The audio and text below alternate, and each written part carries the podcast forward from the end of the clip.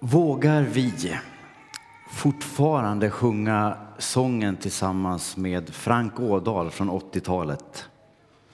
Att lämna allt och följa mig, det kan kosta dig ditt liv. Men jag ger dig mycket mera. Att gå min väg och lyda mig har ändå har sitt pris. Men jag står vid din sida. Vi ber. Älskade Jesus, tack att du har gått före och visat vägen. Och att vi nu får följa dig varje dag. Där du inte lämnar oss ensamma utan har lovat att vara med oss alla dagar och gå tillsammans med oss, leda oss och vi får följa dig. Och om vi faller, då får vi bada i din nåd och kärlek. För du reser oss upp och leder oss vidare. Amen. Gott att vara här igen. Eh, jag har haft förmånen att också få följa med era ungdomar på skidläger i Trysil. Eh, och det var häftigt. Eh, och det är bara att gratulera er i församlingen till en fantastisk rikedom som ni har i ett fantastiskt ungdomsgäng. Jag kom också nyligen förra veckan hem från ett scoutläger med 650 stycken scouter. Fantastiskt det också. Och då fick jag bland annat höra en, en, en liten berättelse som jag bara kort nämna här. Det var så fantastiskt. På tal om tilltal. Det var en av ledarna som berättade här hur hon hade varit i USA och någon i gruppen där får ett tilltal från Gud till en helt främmande människa. Och det var eh, ingen lätt uppgift. Hon känner det att hon ska gå fram till en främmande kar, stor reslig kar och bita honom i örsnibben och säga att Gud älskar dig. Och det är ju helt galet, det gör man ju inte. Det, det är helt... Men, men, men ja, alltså hon kan ju hamna i fängelse och säga, ja, men jag, jag, helt galet, jag gör det här. Så gör hon det och den här stora vuxna karln, han börjar att gråta, förstår ni.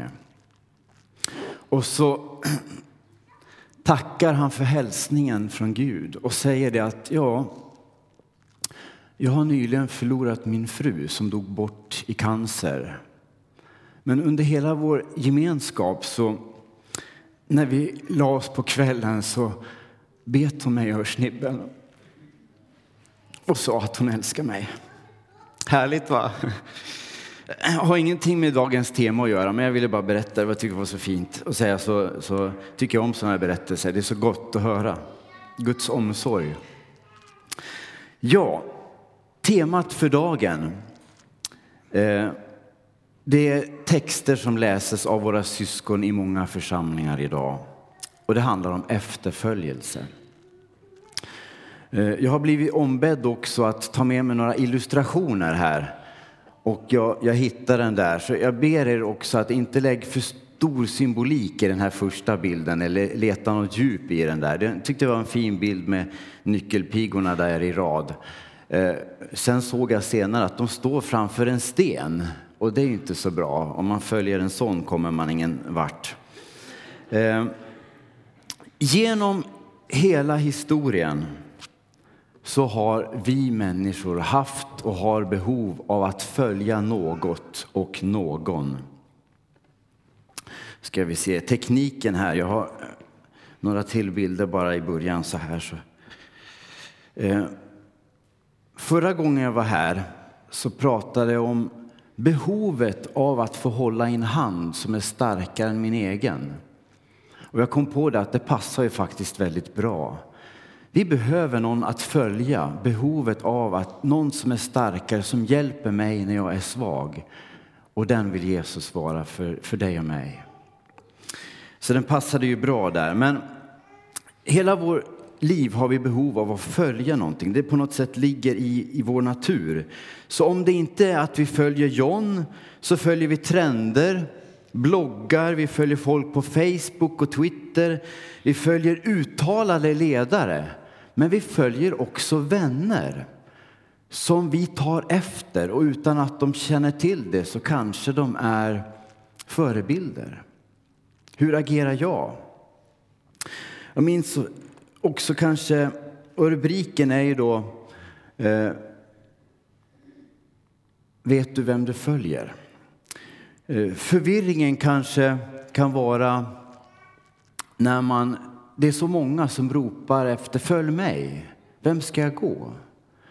Och tyvärr så pratar Jesus om att i den sista tiden kommer det komma andliga ledare som, som känns så rätt. De säger de rätta sakerna, men de är falska och vill leda, leda oss fel. Minns ni förvirringen där när man, man på barnkalaset, en del kanske får minnas väldigt långt tillbaka, men barnkalaset när man lekte leken just följa John. Och det blev en förvirring, för ingen på kalaset hette John. Vem ska vi följa? Så vet vi vem vi följer är rubriken för, för mina texter. Och kanske följdfrågan blir också, hur väl känner vi den vi följer?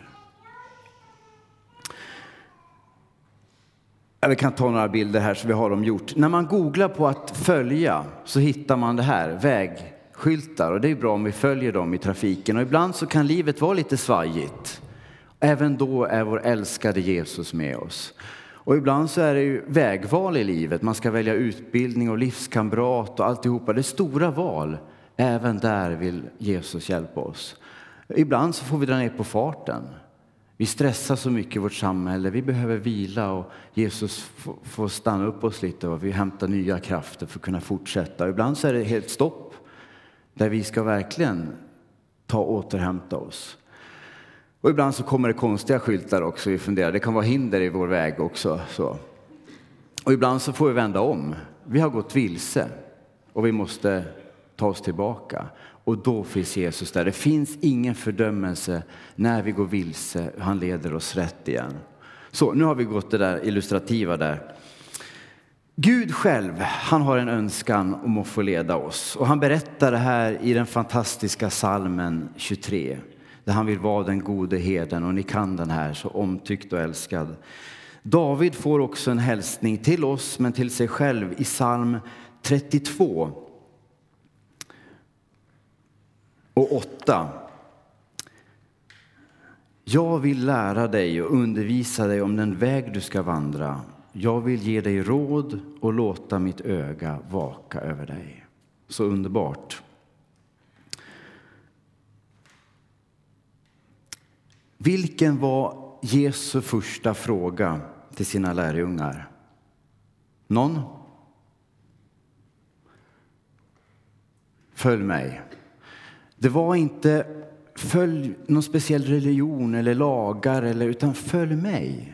Lev tillsammans med mig. Det var det viktigaste, det första Jesus sa till sina lärjungar. Och det säger han till oss varje dag. Följ mig. Eh, och då kommer vi fram till dagens text som jag tänkte att vi skulle läsa tillsammans. Om ni vill och kan så får ni gärna stå upp tillsammans. får ni lite syre i benen också. Matteus 16 och 24 till 27. Vi läser i Jesu namn. Om någon vill gå i mina spår måste han förneka sig själv och ta sitt kors och följa mig. Ty den som vill rädda sitt liv ska mista det, men den som mister sitt liv för min skull, han ska finna det. Vad hjälper en människa om hon vinner hela världen men måste betala med sitt liv? Medan ni sätter er ner igen, så hur många av er har gjort bort er? Ja, det är några stycken. Vad bra. Då har vi något att prata om i kyrkkaffet här också. Det är, jag är hopplös på det där. Hela tiden gör jag bort mig. Eh, har, har någon av er också sagt någonting som var, det var tänkt att bli något bra, något positivt, men kanske var lite ogenomtänkt och det blev helt fel? Ja, det har jag också gjort. Ja, det är så typiskt. Man, man vill, men det blir fel. Eh, som den här har ni hört, men som, frun, eh, som mannen som säger till sin fru där att åh, du är som en ros, varpå hon säger jaha, du tycker jag har vassa taggar. Men det här är ju faktiskt, kom jag på, genom dagens ungdom, deras språkbruk, så blir ju det faktiskt ganska bra. Då är det bra att vara vass och taggad. Det, det, liksom, ja. Jag känner för Petrus, för han gör det igen i den här texten vi har läst.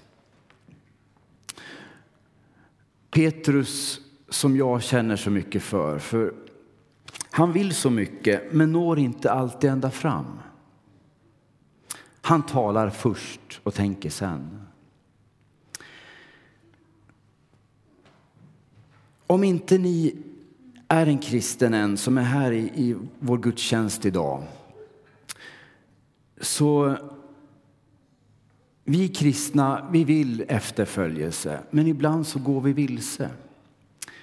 Och vi i våra församlingar, jag måste få be om ursäkt för om det finns här som inte är kristen än, men ibland i våra kyrkor så har vi försökt att fila ner tröskeln in till våra församlingar för att det ska bli så lätt som möjligt att komma och bli en kristen. Men verkligheten är faktiskt den att det kostar.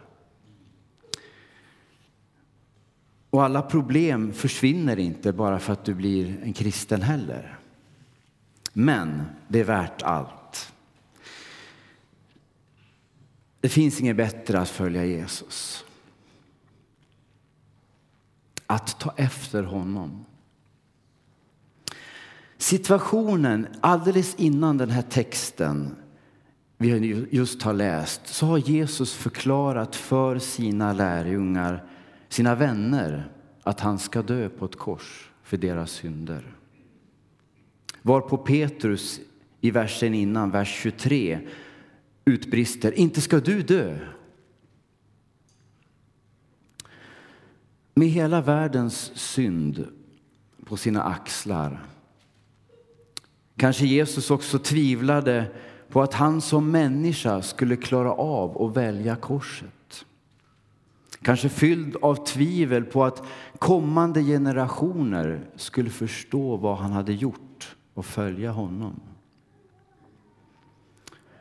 Petrus ord, inte behöver du dö, var de orden, precis de orden Jesus inte behövde höra då. Men det är väl rätt okej okay att inte önska att ens vänner ska dö. Det är rätt normalt, eller hur? Så det är inget konstigt, han utbrister det han har på hjärtat sådär. I vers 23 så tillrättavisar Jesus Petrus och säger vad du tänker är inte Guds tankar utan människotankar. Och efter det så tar Jesus vara på det här tillfället som man ofta gör och förklarar kärnan i att följa honom, vad det innebär, efterföljelse. De här orden det är material för många veckors bibelstudium och det är inget vi klämmer in på 20 minuter. Men låt oss ändå tillsammans försöka fundera på vad det kan innebära för dig och mig idag att följa Jesus fullt ut. Att ta sitt kors, att mista sitt liv och följa Jesus. Först så vill jag börja med att säga att Jesus säger den som vill. Det är inget tvång, utan det här är ju, blir ju en, en relation, en kärleksrelation och allt tvång i en kärleksrelation, det är inget bra, va? eller hur? Så att den som vill, betoningen på, att frivilligt välja bort själviskhet. Och själviskhet, det är ju något som ingen vill ha, eller hur? Men ibland så hamnar vi tyvärr där. Att frivilligt välja bort själviskhet, egen vinning, ett utgivande liv som Jesus visade på, den ska vinna det, säger Jesus. Genom att varje dag ta sitt kors, vad nu det innebär för var och en av oss. Och det blir lite hemläxa, för det kan vi nog inte svara på så här, utan det här är inte minst för mig en hemläxa. Att varje dag ta ut kompassriktningen och göra sig av med det som hindrar mig från att följa Jesus fullt ut och gå i hans steg. Vid den här tiden så var Israel ockuperat av romarmakten. Och romarna och judarna som var Matteus dåtida läsare, de visste vad det innebar att ta sitt kors på sig. Korsdöden var en avrättningsform som romarna hade infört för de allra värsta brottslingarna. Där en fånge fick själv bära sitt kors till avrättningsplatsen som ett tecken på underkastelse, att lämna allt, sitt ego. Den som vill handlar alltså inte om att passivt ta emot svårigheter och lidande som om Gud skulle ha sänt, utan att försöka leva ett sådant liv som, så att det blir en del av den väg Jesus redan har gått. Och det här behöver jag lära mig mycket om varje dag. Men Guds nåd finns där. I ett brev, en kille som hette Paulus, han var kompis med Jesus. Han hade startat församlingar, han skriver brev och han skriver brev till en församling i Galatien. Och där skriver han så här. Jag lever, fantastiskt utbrista det. Jag tycker om att leva, det är underbart, så här sommaren och allt. Jag lever, men inte längre jag själv. Grekiska ordet för jag, det är ego. Jag lever men inte längre mitt ego. Och så fortsätter Paulus, utan Kristus ge, lever genom mig. Så vill jag att det ska vara i Görans liv. Vi lever i en tid när media, reklam och ledare ropar ut, satsa på dig själv, på ditt ego. Bara du har det bra. Som flygvärdinnorna säger, hjälp dig själv först, sen kan du hjälpa andra. Ehm, Orden följa, det kan också översättas med efterlikna, härma, gå bredvid, följas åt tillsammans. Så att det inte blir i den liknelsen där mannen som går bakom hästen och det ser ut som att det är han som följer hästen. Men i verkligheten är det mannen som styr hästen precis vart han vill med hjälp av tömmarna. Jag vill inte att det ska se ut som att vi i våra församlingar följer Jesus, men inte gör det.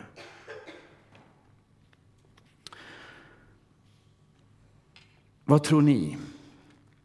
Kan det vara så att det finns en risk att vi kanske omedvetet ibland försöker styra Jesus? Vi talar om för Jesus hur vi vill att det ska vara och vad vi tycker han ska göra. Men att verkligen följa Jesus innebär att han får bestämma var vi ska gå och vad som ska hända. Förväxla nu inte med det här med att Jesus önskar att vi får komma med alla våra önskningar i en ärlig bön till honom. Det, får vi det ska vi fortsätta med. Det är inte det det handlar om. Att förneka sig själv och mista sitt liv, hur, ty hur tycker ni det låter? Sådär va? Usch, va?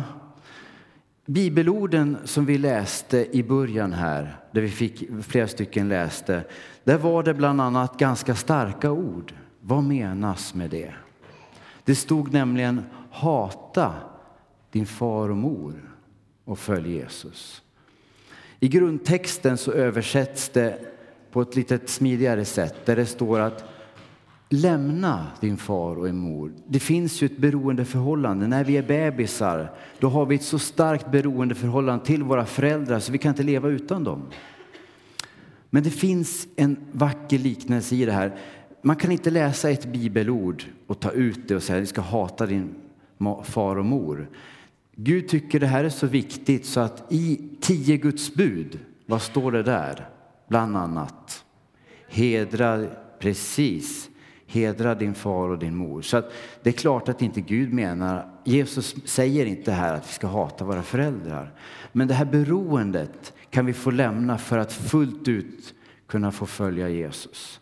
Vi fortsätter att älska våra föräldrar naturligtvis. Det är inte det det står. Vad innebär det här då? Ibland kan det vara lättare att börja med att se vad det inte innebär när man ska förstå en sak. Läsa vad det inte står. Och med all frimodighet i världen så kan jag säga att förneka sig själv självklart inte handlar om självförakt. På samma sätt som att mista sitt liv inte handlar om att ta självmord. Det står emot Guds natur.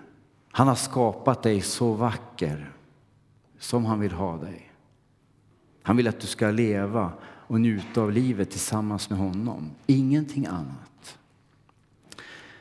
Tyvärr finns det sorgliga exempel med feltolkning av de här orden. Jihadister, det senaste exemplet här i veckan med flygplatsen i Turkiet. Där man har tolkat det så, eller en grupp kollektivt tar självmord eller späker sig, gör illa sig i hopp om att få Guds förlåtelse. Det offret har Jesus redan gjort på korset. behövs inget mer. Vi lever i ett sammanhang i Sverige, ganska tryggt där vi just nu inte riskerar livet för att bekänna vår tro. Men för syskon i andra länder så är att mista sitt liv för Jesus skull en konkret verklighet. Där det verkligen kostar allt.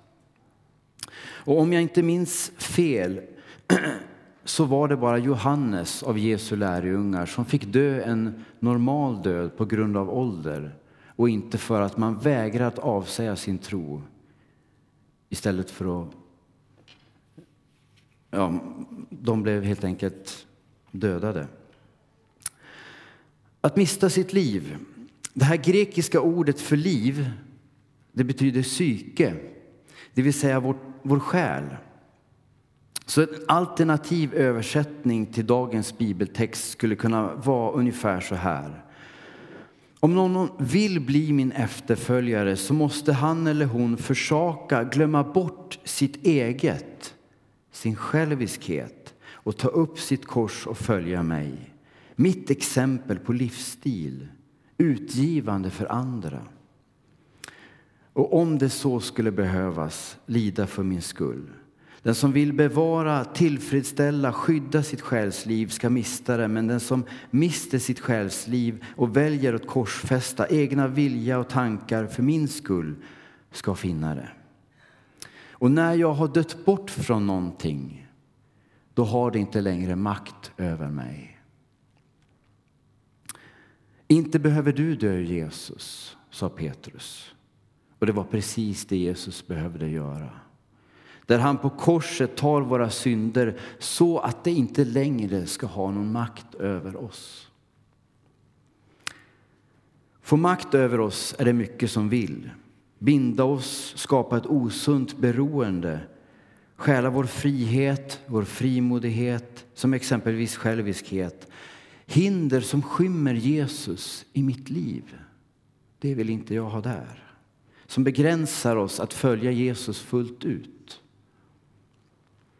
Jag tänker mycket på det här, jag tänker mycket på hur jag misslyckas. Men som sagt var, han följer oss och ger oss nya chanser att berätta om honom för andra eller vad det nu kan vara som vi inte vågar göra fullt ut. Han älskar dig så otroligt mycket. Liknelsen om vetekornet, känner ni till den? som Jesus berättar om hur det här vetekornet måste ner i jorden och dö för att det här ska få liv. Det här hårda skalet så vi kan sätta på oss, för vi vill inte bli sårade igen kanske.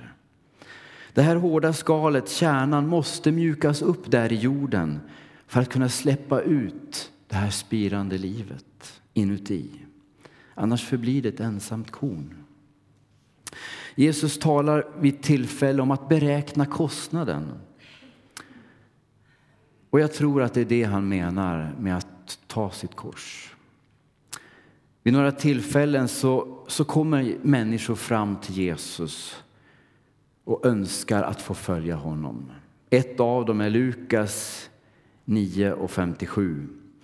Medan de vandrade vägen fram så sa någon till honom jag vill följa dig vart du än går. Jesus svarade honom, rävarna har lyor och himlens fåglar har bon, men Människosonen har inget ställe att vila sitt huvud. Och den här gången kanske bekvämlighet var korset. En annan gång så var det kanske rikedom som var hindret. Matteus 19 och 21. Jesus svarade, vill du vara fullkomlig, gå och sälj allt vad du äger och ge åt de fattiga, då ska du få en skatt i himlen. Kom sen och följ mig. När den unge mannen hörde det här gick han bedrövad sin väg, ty han ägde mycket. Vad sa Jesus i dagens bibeltext? Vad hjälper det en människa om hon vinner hela världen men förlorar sin själ? Eller sig själv, som det också kan översättas. Till sist, dagens hälsning det är en uppmuntran, även om det är kan kännas som tuffa ord. En uppmuntran från Jesus att med hans hjälp bli av med det som skymmer honom i våra liv. Så att vi kan följa honom fullt ut. Allt ego. Och jag har en önskan om att få avsluta som jag började med att citera en sång. Jag började med att citera Frank Ådahls sång här. Och jag vill avsluta med en annan. När Lina Sandell 1903 blir förflyttad till himlen så sjunger man två av hennes 17 000 sånger på hennes begravning. Den ena var Jag är en gäst och främling och den andra är en av mina favoriter från söndagsskolan. Tryggare kan ingen vara än Guds lilla barnaskara. 1959, då, alltså 1800, det var länge sedan. Jag, jag fanns inte då. Eh, 1859 så levde Lina Sandell i denna text som vi just har läst. Där hon skriver sången Har du mod att följa Jesus? Den går så här.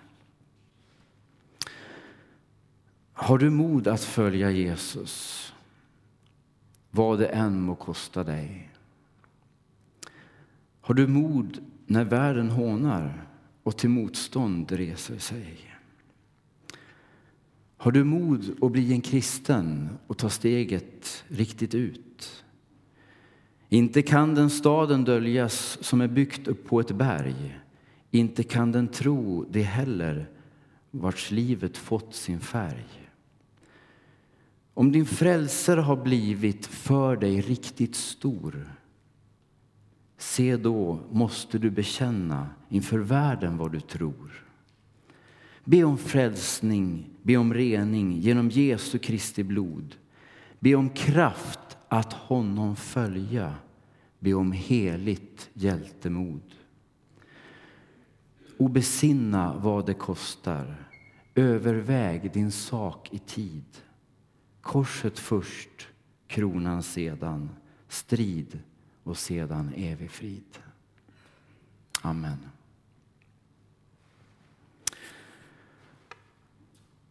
Åh, tack älskade Jesus. För att vi varje dag får förnya vår gemenskap med dig. Förnya vårt löfte att vad den kostar få följa dig. Och jag vet att vi har och jag vet att vi kommer att misslyckas, alla av oss här. Men att du finns där. Det finns förlåtelse, det finns ett nya försök gång på gång, precis som din nåd är var morgon ny. Låt oss aldrig glömma det, Jesus. Påminn oss om det, Jesus. Och tack att du har gått före också. Det finns ingenting i den här världen som vi kan möta som inte du förstår. Du har varit prövad i allt. Tack Jesus att det är dig som vi får komma till. Det är hos dig som vi får vara hos och följa varje dag. Och det känns tryggt. Amen.